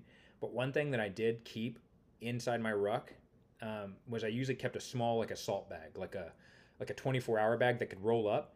Or I would usually put my CamelBak in that bag and then throw that in my ruck, so that was my CamelBak carrier. Mm-hmm. Um, but if I had to ditch the ruck, at least I had a quick bag I could grab. Yeah, it doesn't have a bunch of stuff in it, but it has room for me to collect things and put it in there that need I need to survive or gather. Um, but at least I had some sort of pack that I could grab and a go, and it already had my water source inside of it. Um, Yeah, and that's another thing people don't think about. Well, they should definitely think about this in their planning stages, but mm, a lot of guys don't get this far in their uh, what their mental masturbation of this of the uh, thought of Armageddon happening, right? So they're like, Yeah. we're going to go out there and we're going to hit the target, and it's like, did you bring an empty bag to collect all their weapons with? Because you want Yeah. their weapons and ammo. No, yeah, we left our full rucks at the ORP. Well, you're carrying gotta- them back on your shoulders then. like, yeah, exactly. oh gosh, the what are we doing? Yeah, I mean that would be. I always learn when you do an SSE, like bring some sort of bag to carry a bunch of stuff in. Otherwise, you're going to be using your hands. Mm-hmm. I think uh, um, I, I I bought a couple of them, and I see, I laugh every time I see him because I just I envisioned a money duffel bag. But at Walmart in my area, they have this like small travel duffel bag, and it like folds up into like the size of a Snickers bar. And I'm like, if you just had that in your cargo pocket, you would always be good to go, like with SSE or something like that. Oh yeah, such a small, oh, yeah. just unpackable large bag. Yep, and that's something that like you know I would definitely run and put smaller things and items in. Um, but it was also kind of nice to have that assault pack that had a little bit of rigidity in the frame in case I have to carry anything heavier back. Um, but yeah, dude, just make sure you bring a bag that can is not packed out because I know it's tempting. You're like, well, I have another bag, so I got to fill it up, and it's like, no, just leave it empty. Just put some water in it and and use it to collect things, treasures, if you will, uh, when you're out on the mission. All your your your booty when you bring it back. Speaking of booty, um, how important do you think are boots uh, when it comes to, you know, like rucking and all this stuff? You're, you know, what you're protecting and using on your feet. What are some of your favorite uh, boots? So I'm, uh, I'm, I'm easy with this. I don't go, you know, I like all the Salomon stuff. I have a, you know, my Salomons are my Gore-Tex winter weather ones. Mm-hmm. Um, but uh, you know, I'm pretty, I'm pretty chill, dude. I, and this is gonna sound crazy. I, I rock Converse a lot. Um, mm-hmm and that sounds crazy to some people, but the the lace up ability, the over the ankle, I like it. They're lightweight, they dry, and I, I can carry a couple pairs of them. Um, like I, I carry always. I, I don't carry another set of boots in my ruck. I have a uh, an extra set of Converse Chuck Taylor, like high top ones. Yeah. Um, because they're lighter and they're they fold up smaller. Um, but other than that, I I'll, i like the combat boots from uh, Oakley. I don't know if they still make yeah. them or not. Um, but I bought a dude, I bought a bunch of those on U.S. Standard issue when they were mm-hmm. um, coming into style. So I've got those just older issued military boots. Uh, Bellevilles are cool. Um, but really, it, it is extremely important. If you're going to put the ruck on your back, get that arch support. Um, find out what your foot shape is, right? So, like, that's the biggest thing. Understanding how your foot interfaces with the ground so you know like hey i can get these combat boots but you know what would be better? If i throw a little insole in them that matches how my foot is that's going to save mm-hmm. you a lot more than you might think if you've never done it. Um, yeah but it, th- i will say this and then I'm, I'm done with it. You have to take care of your feet right? So if it doesn't matter if you can wear um, Chuck Taylors or not, or you're wearing Salomon, you know, speed crosses or whatever your thing is, or just traditional desert combat boots or, or you know whatever they are um, you have to change your socks. You have to have powder. You have to make sure they drain properly and you have to make sure they breathe pro- your feet breathe properly. If you're not doing this it doesn't matter what you're wearing what kind of boots you have. Um, mm. you're gonna you're gonna be sitting on the sidelines because you can't walk. Yeah dude. Feet foot, foot care is that is a need and actually something I would even probably keep in my IFAK as like moleskin and um, there's duct there's tape some, works in a pinch. Duct tape, you said? Yeah, dude, that's yeah. You gotta take care of your feet. Foot powder. I mean, like I I like to wear Keens. Um, right now I'm trying out some Merrells, but like I, I like to wear Keens because they've got a wider toe box, so my feet, my toes can spread out a little bit, you know. Um, but when I'm I, I like to wear Gore-Tex because it's just you know whenever I get through water on plants in the morning, the dew in the morning automatically will soak your freaking feet up. So having some Gore-Tex to stop that, you know, a lot of people go, well, oh, what if it rains? I'm like, yeah, you know, obviously you're gonna get soaked, but like most time you're probably gonna be if you're walking in the morning, like I do every morning, walking the dew in the grass um, out where at the ranch. You know, it's like uh, it's nice having dry feet after I'm done walking through that dew. Um, but needless to say, go and make sure you take care of your feet. I always would carry, even if it was like a uh, like oh an overnighter or something crazy. I'd carry three pairs of socks. You know, like mm-hmm. I have to have and a lot of extra pairs of socks because even if your boots wet, just taking those socks off, throwing some powder on because you don't have time to dry it out, throw on a fresh pair of socks. even that is a little, it's like such a morale booster. You're like, oh, my feet are dry for like a little while, like, um, because man, I've seen some nasty feet. It's not, it's a completely overlooked thing for most people. How Hmm. important the foot care is in the field or when you're actually humping weight. Um, I I have some Merrells. I like the Merrells a lot. I've found that for some reason I tear them up pretty easy, Mm, but I do like it. They definitely look the coolest in my opinion. yeah, yeah. I, I mean, I, I'm I'm trying them out. I've only had them for about a month. My Keens didn't last the last trip I had out west, but um, the fast rope kind of just burned the soles up, and they're. I mean, I, I mean, I beat the brakes off them things, but dude, yeah, your foot care. You like you can't walk if your feet are jacked up, and if you can't walk, well, you know what good are you really? I mean, people Um, don't realize like your foot's gonna sweat. It's gonna get wet. The socks are gonna not help if you don't change them. If you don't have those extra socks, if you didn't put them in a waterproof container or bag, mhm. like, got to get that squared away. Got to know in advance that that's gonna be a thing you're gonna have to deal with. What are some things that you see on the front end outside of changing your socks before you step that you could use to help prevent foot injuries? lay having over the ankle lace up uh boots or shoes right so like Yeah. having them to a point where if your foot goes into the mud past the ankle it's not going to vacuum suck your footwear off Mm, because that would suck and Yeah. it would suck worse if it was a critical moment in whatever you're doing too and now you Like get one if, boot. if you needed that shoe on at that point Golly, that would suck. um, yeah.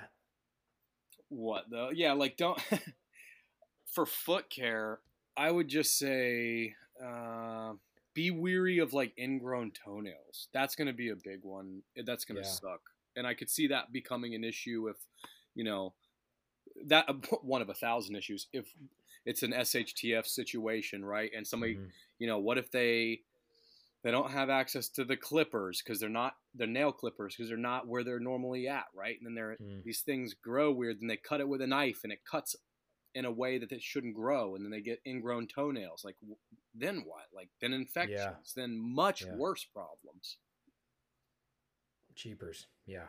I mean, uh, gosh. Feet, man. You just got to take care of them. and feet are gross too i can hear the weirdos on the internet that are like feet pick i can hear them saying it these weirdos man, I wish I could clip some ingrown toenails. oh right my Yeah, god so foul, foul, so foul. I, I, I imagine just, being a podiatrist oh man oh god, dude. But I will say, like you were saying, those lace up and having them nice and tight, but not over tight, but where I can secure them to my feet, um, and not just turn them into big giant buckets. Like they're high enough where they can stop that water moisture. Um, something else I also like to add with the boots um, is having gaiters. Like I, dude, I love freaking Gaiters are cool. waterproof I like them. Yeah. Um, one thing with the boots, a trick that I learned, and I do this with, I actually do this with all of my shoes now, not just boots, but literally every pair of shoes I have.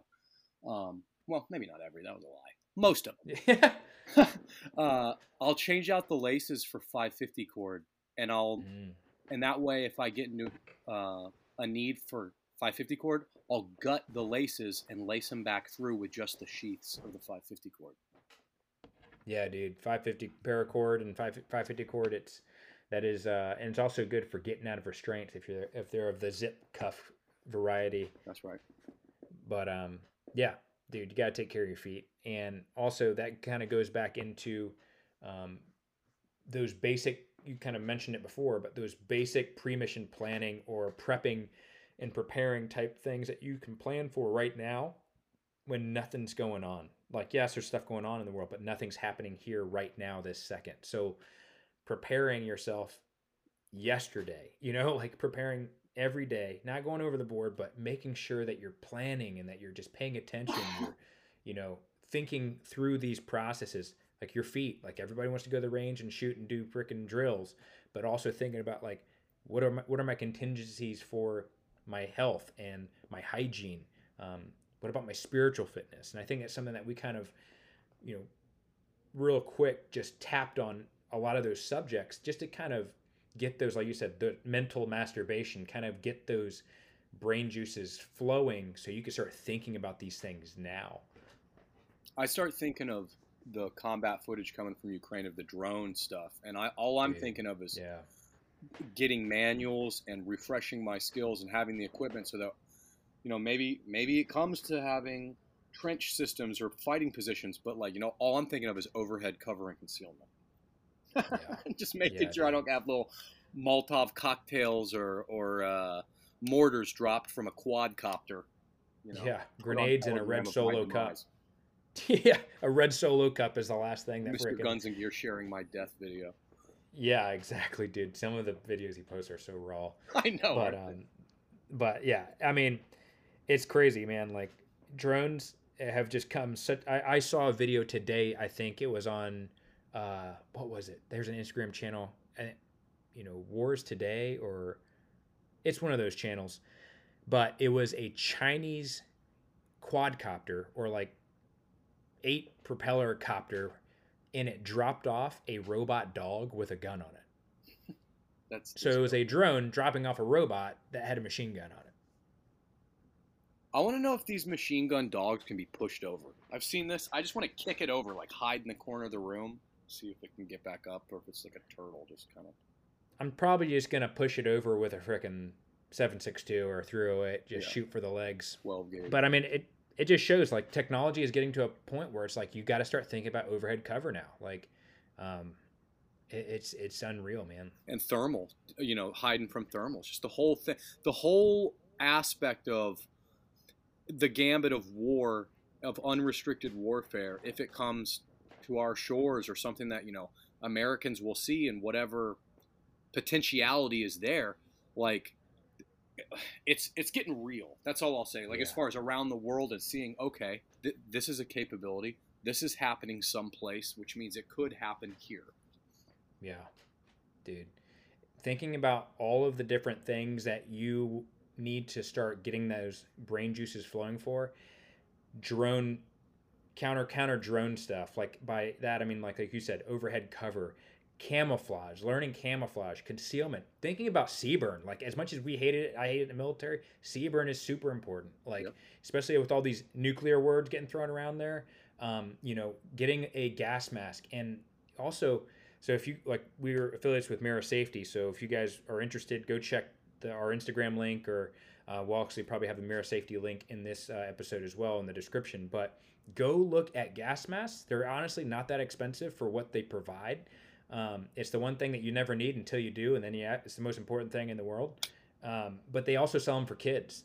Um, they sell stuff for they sell hazmat suits for like a hundred bucks. You know, like you can get these things within you know you can obviously save up but it is it is a- you're able to get it and i think the shelf life on these things like 25 years so having those types of things that type of equipment having your armor you know going to at armory and getting a good set of plates getting getting good boots getting freaking moleskin from walmart building your little boo-boo kit um, having dude wipes in your bag. So when you take a dump you're not using leaves you know stuff like that. Like those small little things to help make sure that when things do happen not only can you survive but you can have a little bit of a few comforts but also you're kind of covering as many bases as you possibly can right now i think is me super. It's just something that you should start preparing for now Oh yeah, my gas mask game needs to to get upped. I uh I have an older, I don't even remember which one. I have one that's. It was like the iter. It was like the Desert Storm iteration one I just bought. oh I need to get. yeah I think Mi- Mira has the uh, maybe it's the seven, the one with the Yep. circular eye cups. That one's Yep. nasty. I, I want to get my hands on one of those. Yeah, so they actually just sent us that one, and it's nice, man. I, I mean, we just tried shooting with it, and um, like if you got real tall mounts or like a dot on top of your optic, um, it's super easy. There's not you don't have to have a super ridiculous cant on the rifle to be able to see the sight, um, and it's actually pretty soft. Like it was easy to breathe through. I think a little bit easier than the other masks that we're using in the military, the newer ones. Um, but like there's all kinds of stuff. Like you can even get a forced air hose breather filter thing that literally forces air into your mask so you're not freaking hyperventilating and getting claustrophobic in that thing. That's But, high speed right there. That's like Yeah, man. that's high speed And it- selling that to civilians, isn't it? Dude, it's awesome. I love it. I think you should as a citizen, you should I mean, I'm I'm super all about the second amendment, so like you should be able to own anything. I agree. It's your right. I agree. It is your right. Just it's illegal to do things already with those, so just don't do those, and you can own whatever you want, right? Like, Exactly, dude. Exactly. But yeah, man, contingency planning. Um, any any last uh, parting notes for people to start thinking about and start mentally masturbating over? mm, I'm always mentally masturbating over the worst case scenarios.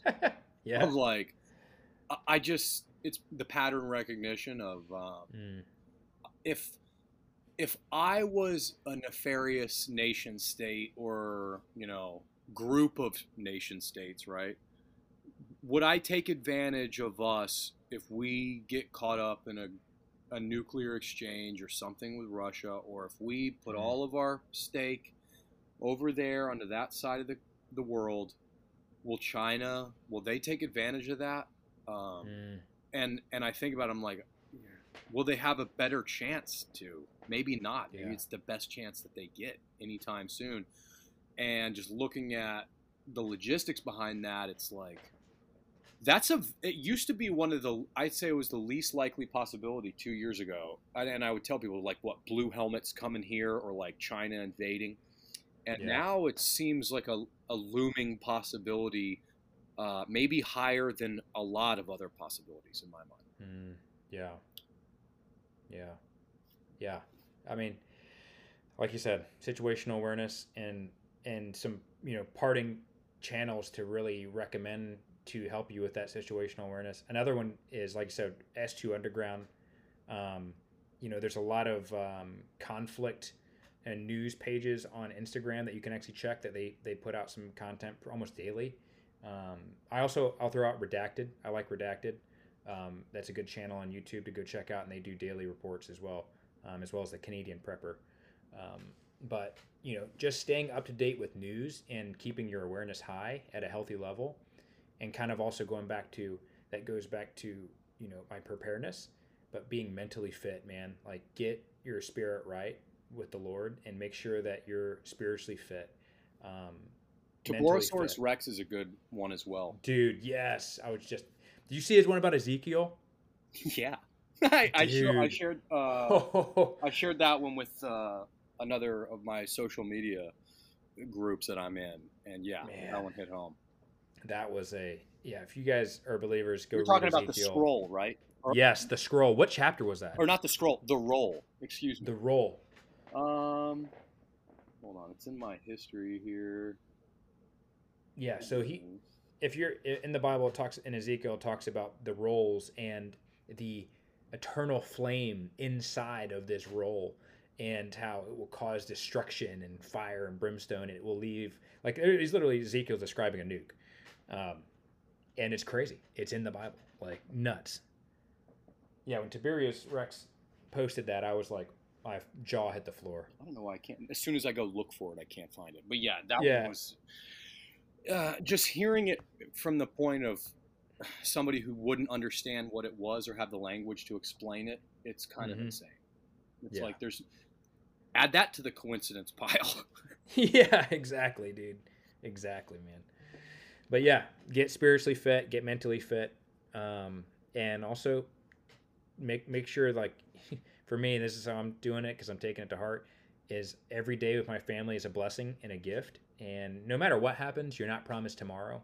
So live life as if it was your last, you know, and, and enjoy your family and and cherish those those relationships. That's right. That's the that's the most critical thing, you know. The most important things, those little ones, or that that woman that lays down next to you every night. Yep. Yep. Live in the moment, man. Live right now. Um, but yeah, um, where can uh, folks check you out, man? Over on uh, YouTube, I try, I've been trying to post there as much as I can. Risky Chrisky, and then uh, Instagram, Risky Chrisky. This it's pretty much where I my handles across the board. Just search, Yeah. search there. Cool, man. Well, uh, if you guys are watching, go follow those channels, Risky Chrisky on YouTube and Instagram. Also, you're probably already following our Instagram, but if not, go check out our Instagram, also our YouTube channel. And uh, we're going to be pushing out a lot more episodes on Spotify with guests. Um, I'm going to try and at least do one or two a week. But um, yeah, dude, we're gonna have to have you back on again because uh, usually these recordings only last like an hour, an hour, maybe an hour and ten minutes, and we're pushing an hour forty five. So that's how you know it's a good one. And you kept me out of going down the rabbit holes too. dude, I tried because I'll go down there. I'll go. I was. I'll go down there with you're like, we, don't do it. Don't do it. I'll I'll go down there with you, man, and we'll be freaking drinking tea with Alice. Oh, it's But okay. That's yeah. probably why we had to set, record this one again because we might have Yeah, gone a little too far. yeah, dude. Ah, but it was super spicy, man. I loved it. It was. Yeah, we got to do this again. For another time. Another time. Absolutely. All right, guys. Well, hey, make sure you guys stay prepared out there. Like I said, um, train, spend every time that you have with your family and your loved ones, live in the moment, and also always be ready. But until we see you on the next one, thanks for checking out this episode on Hatchet Cast, and we'll see you around. All right.